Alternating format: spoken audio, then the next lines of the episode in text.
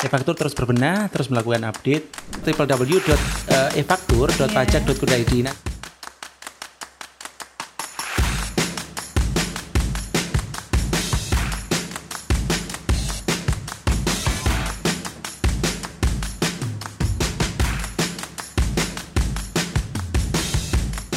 Assalamualaikum warahmatullahi wabarakatuh. Kawan pajak semua, apa kabar? Kembali lagi bersama saya Ida Laila, kawan pajak ini tengah menyaksikan dan mendengarkan podcast katalog gue Kanwil DJP Banten.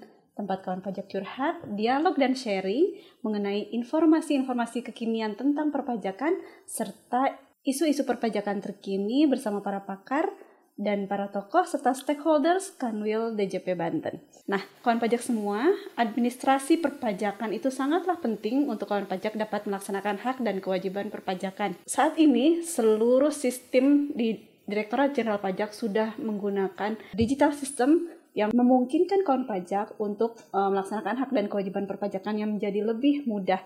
Kita akan berbincang dengan penyuluh pajak ahli pertama dari KPP Pratama Tangerang Barat mengenai e-faktur ini bersama Mas Yani Ashari. Iya. Apa kabar Mas Yani? Alhamdulillah sehat Bida. Alhamdulillah ya, walaupun pandemi kita sudah semakin semangat nih kawan pajak semua juga untuk melakukan kegiatan ekonomi, kemudian juga melaksanakan hak dan kewajiban perpajakannya menjadi lebih baik ya walaupun kondisi tetap dalam kondisi pandemi tapi kita harus tetap semangat. Betul.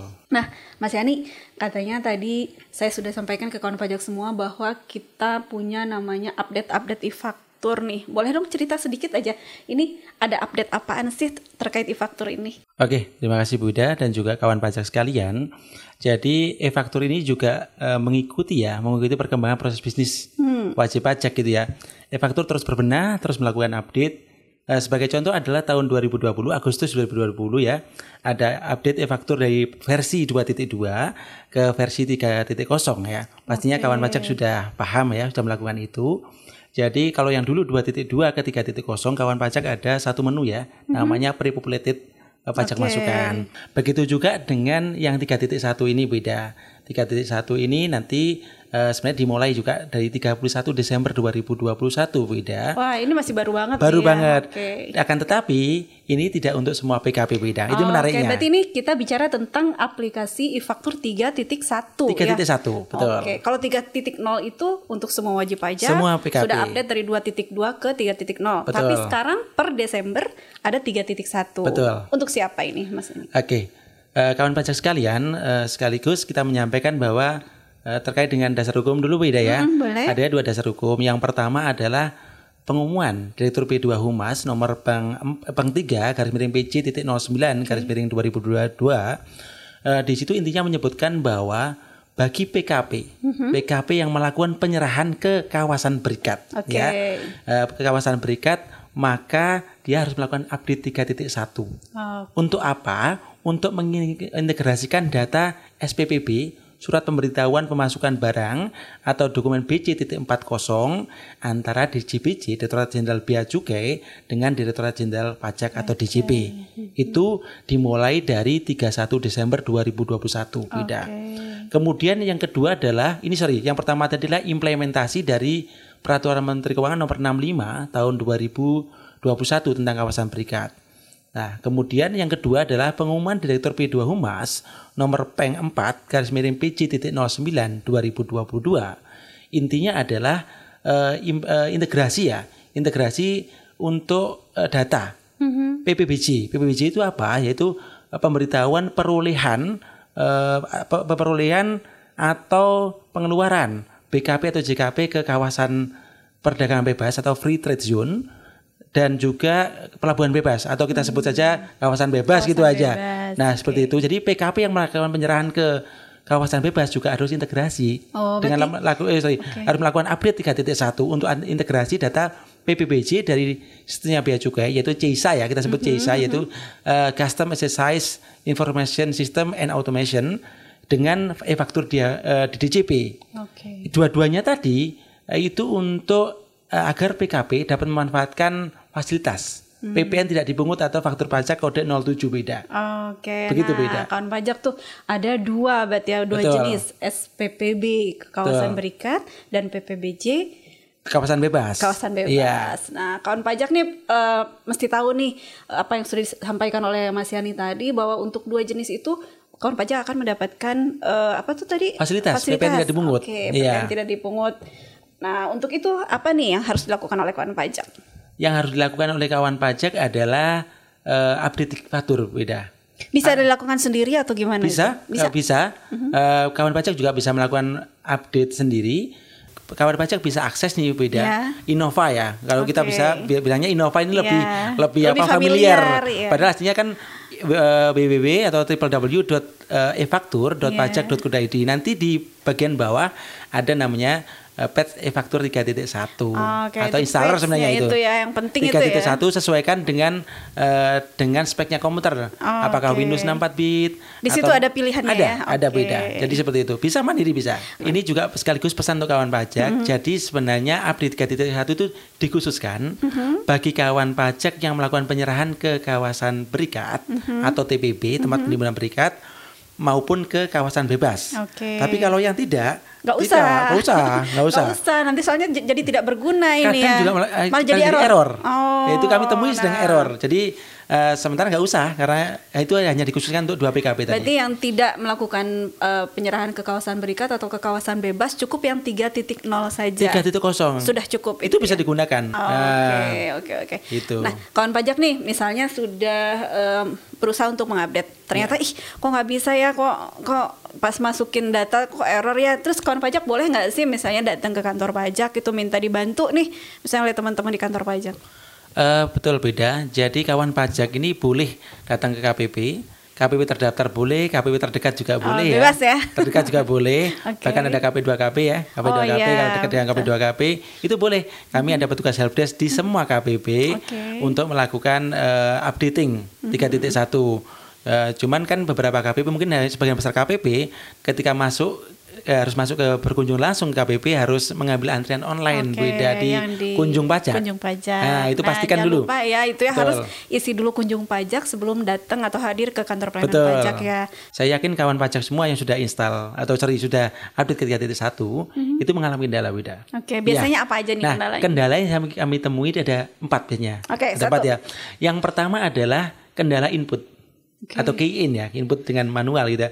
Ketika kawan pajak menginput faktur pajak, mm -hmm. kemudian pas pada saat upload, dia akan muncul uh, data tidak sesuai dengan SPPB. Kalau itu ke kawasan okay. berikat, okay. atau ke kalau kawasan bebas, uh, eh, PPBJ tidak sesuai atau tidak ditemukan. Ini hmm. terjadi apa kawan pajak? Coba dicermati pada halaman pertama, input mm -hmm. faktur. Mm -hmm. Ketika kawan pajak memilih PPN uh, eh, penyerahan DTP mm -hmm. 07 kan, di bawahnya ada kolom keterangan tambahan beda. Oke. Okay. Kolom keterangan tambahan itu paling penting. Oh, malah nah, itu justru paling betul. penting. Oke. Okay. Sering terjadi kawan pajak itu penyerahan ke kawasan berikat. Mm-hmm. Ternyata milihnya adalah kawasan bebas. Ah, salah pilih nah, nih ya. Kemudian dokumen pendukungnya diinput sudah benar SPPB. Mm-hmm. Ketika diupload dia akan ada notifikasi yang menyebutkan bahwa uh, dokumen PPBJ tidak ditemukan. Kenapa hmm. kok PPBJ? Ka harusnya kan SPPB. Karena salah memilih. Kalah memilih harusnya bukan kawasan PPK tapi TPB Wida, oh, tempat penimbunan berikat. Demikian juga sebaliknya, kawan-kawan melakukan penyerahan ke kawasan bebas, hmm. tapi milihnya TPB. Nanti akan muncul SPPB tidak ditemukan. Berarti harus hati-hati nih, betul-betul ya. checklistnya itu harus benar. Benar. Gitu ya. Itu sebenarnya sederhana tapi mm -hmm. penting karena nanti pasti akan reject. Yang kendala kedua adalah SPPP tidak ditemukan. Oke. Okay. Jika tidak ditemukan satu, silakan menghubungi kepada pembeli di kawasan okay. berikat. Pembeli kan menginput pada aplikasi Jesa. Pastikan yeah. dia sudah menginput dengan benar, hmm. baik tanggal segala macamnya, termasuk jenis penyerahan beda. Hmm. Nah, jenis penyerahan itu sangat menentukan. Okay. Karena jenis penyerahan sesuai dengan PMK 65 2021 ada lima.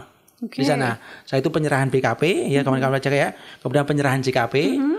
non penyerahan retur sama lainnya. Okay. Yang sering terjadi adalah harusnya penyerahan BKP. Penyerahan Tapi BKP kan mendapatkan fasilitas 07 ya.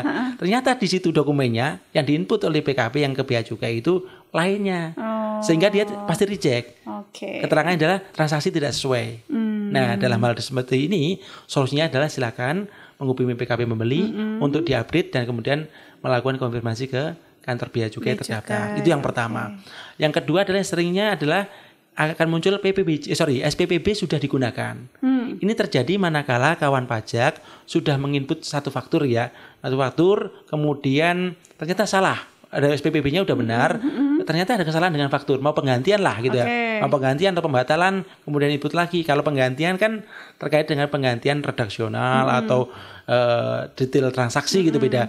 Ternyata tidak bisa. SPPB sudah digunakan. Kenapa SPPB tidak bisa digunakan dua kali? Dua kali. Betul. Nah, itu Nah, solusinya kayak apa tuh Solusinya gitu? adalah ketika kawan pajak melakukan pembatalan faktur, silakan mengajukan perubahan eh, sorry perubahan penggunaan kembali SPPB ke KPP terdaftar. Jadi suratnya tidak ada format bakunya beda. Oh, jadi mereka bikin aja sendiri Surat gitu resmi ya. dilengkapi dengan eh, kronologisnya, dilampiri dengan SPPB-nya. eh, scan ya atau fotokopi, kemudian sama faktur yang dibatalkan atau dokumen lain Oh, pendukung. oke, oke. Nanti KPP akan melakukan yang namanya lasis ya. Iya. Berarti eh, aduan online ke kantor pusat. Kantor pusat. Nanti akan ditanggapi oleh kawan-kawan dari kantor pusat, kemudian bisa dipakai kembali. Oke, Itu yang jadi ketiga. itu harus di sistemnya harus diperbaiki dulu. Benar. Diperbolehkan untuk digunakan kembali Betul. Oke. Dan yang terakhir adalah yang sering adalah ke kawasan bebas juga sama PPJB tidak temukan. Padahal PKP penjual ad- sudah mendapatkan dokumen PPJB dari PKP pembeli. Kok nggak ditemukan dokumennya ada loh gitu ya. Hmm. ternyata? Itu yang terjadi adalah silakan cek kembali ke PKP pembeli Hmm. apakah PKP pembelinya tadi sudah menginput Nah. di INSW. Kalau belum input tidak akan ada, tidak ada. ditemukan. Iya. Oke. Bahkan juga kadang-kadang ada juga yang mungkin pre-populated-nya ada salah tanggal. Itu nanti silakan konfirmasi ke lawan. Hmm. ada error lah di situ pasti ada Betul. sesuatu. Kalau gitu dia udah cocok antara pre- pre-populated yang di web faktur, Hmm. eh, kemudian baik itu 40 ya, titik 40 eh, SPPB biasanya begitu, itu cocok, itu bisa, sudah bisa. Hmm. ada ada banyak kendala yang sering muncul seperti itu ya tiga hal tadi Ya. Betul. itu ya nah kalau kawan pajak nih kebingungan gitu ini apa boleh lah ya tetap ya konsultasi Betul. misalnya entah itu pakai apa aja nih kawan pajak bisa berkonsultasi ke kantor pajak apakah harus langsung datang atau mereka juga bisa via telepon atau bagaimana nih Iya, eh, bagi kawan pajak yang kesulitan juga update atau kesulitan update, jadi pertama adalah silakan me- menghubungi atau berkunjung ke KPP terdekat saja Bu Lida. Oke, terdekat Kami saja nggak ya. ngomong harus terdaftar ya, karena Oke. ini pelayanan ya. Iya, jadi iya. terdekat atau terdaftar juga boleh. Eh, yang kedua adalah jangan lupa ketika berkunjung KPP ambil antrian online dulu gitu ya. Khusus di kami di KPP Tangerang Barat, kami juga menyediakan seperti kata seperti pesan teman-teman KPP lain ya, kami juga menyediakan layanan helpdesk online Bu Ida. oke Terus berarti online. bisa langsung menghubungi via apa Eh, nih HP HD online. Jadi Oh, oke. eh, via chat ya, chat, Chat. WA. Oke, Jadi di chat sana eh, nomor kami adalah khusus Tangbar Mhm. itu 081 3 delapannya 5 kali 402. Oke. Kami dari tim penyuluh KPP Tangerang Barat siap sedia. Wah, keren. Bukan hanya e-faktur ya. Ya, segala Pertanyaan- ya. Segalanya. Jadi terkait dengan ketentuan perpajakan, terkait dengan permohonan, termasuk juga Aplikasi. tentunya yang paling banyak. Yang paling ramai adalah aplikasi. Aplikasi ya. Iya, paling ramai dan terutama salah satunya adalah e-faktur 3.1 ini. Iya, e-faktur tiga. Itu beda. kawan pajak tuh jangan khawatir, walaupun ada update-update aplikasi terbaru dan sebagainya, kawan pajak memang harus mengikuti terus ya. Iya. Karena itu kan sangat penting buat melaksanakan hak dan kewajiban kawan pajak. Tapi jangan bingung, jangan khawatir. Ih, kok ada kendala nih, Betul. ada masalah nih. Nah, kawan pajak masih boleh untuk chatting uh, via uh, nomor tadi ya. WA chat ya. WA chat itu atau juga bisa langsung datang tapi harus mengisi dulu di aplikasi kunjung pajak Betul, seperti itu.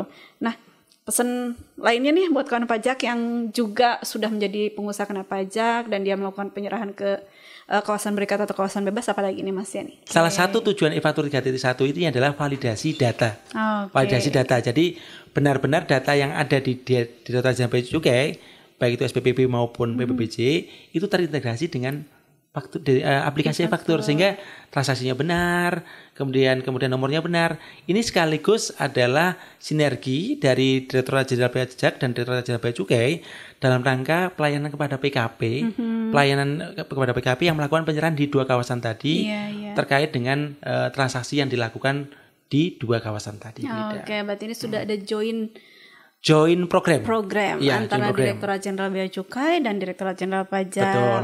untuk mengintegrasikan semuanya ini sesuai gitu ap- barang Betul. yang masuk ke Iya. kawasan berikat dan kawasan bebas tadi itu Dan memang satu Bu Ida, eh, saya menyela gitu beda ya. Ah, boleh, saya menyela satu eh, di, di di dalam PMK 65 ya, PMK 65 2021 disebutkan bahwa kalau yang bedanya dengan 131 ya, PKP yang melakukan pencacahan oke atau stock opnam oke sama di PMK 131 ada terhadap barang-barang yang mendapatkan fasilitas PPN tidak dipungut. Hmm. Kalau yang lama itu disampaikan ke kantor pabean.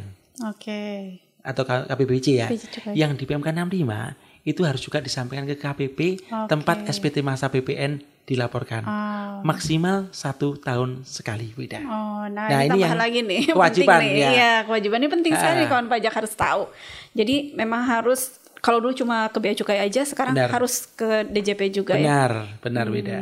Nah, baik kawan pajak semua, demikian bincang santai kita mengenai e-faktur 3.1 untuk kawan pajak yang sudah menjadi PKP dan melaksanakan uh, penyerahan ke kawasan berikat atau ke kawasan bebas. Betul. Nah, jadi kita sudah tahu nih administrasi perpajakan ternyata semakin berkembang, semakin terintegrasi dengan uh, direktorat-direktorat lainnya, salah satunya dengan Direktorat Bea dan Cukai, Betul. sehingga kawan pajak semua tidak perlu lagi khawatir uh, apa administrasi ini akan membingungkan seperti dulu misalnya ada yeah. pengalaman-pengalaman kok di sini bisa? Di sini nggak bisa. Itu ada ada permasalahan yang muncul. Nah sekarang permasalahannya mungkin terkait dengan aplikasinya itu sendiri dan kawan pajak tidak perlu khawatir karena bisa langsung berkonsultasi dengan para penyuluh di kantor-kantor pelayanan pajak baik itu secara langsung maupun online ya benar Mas Yani ya.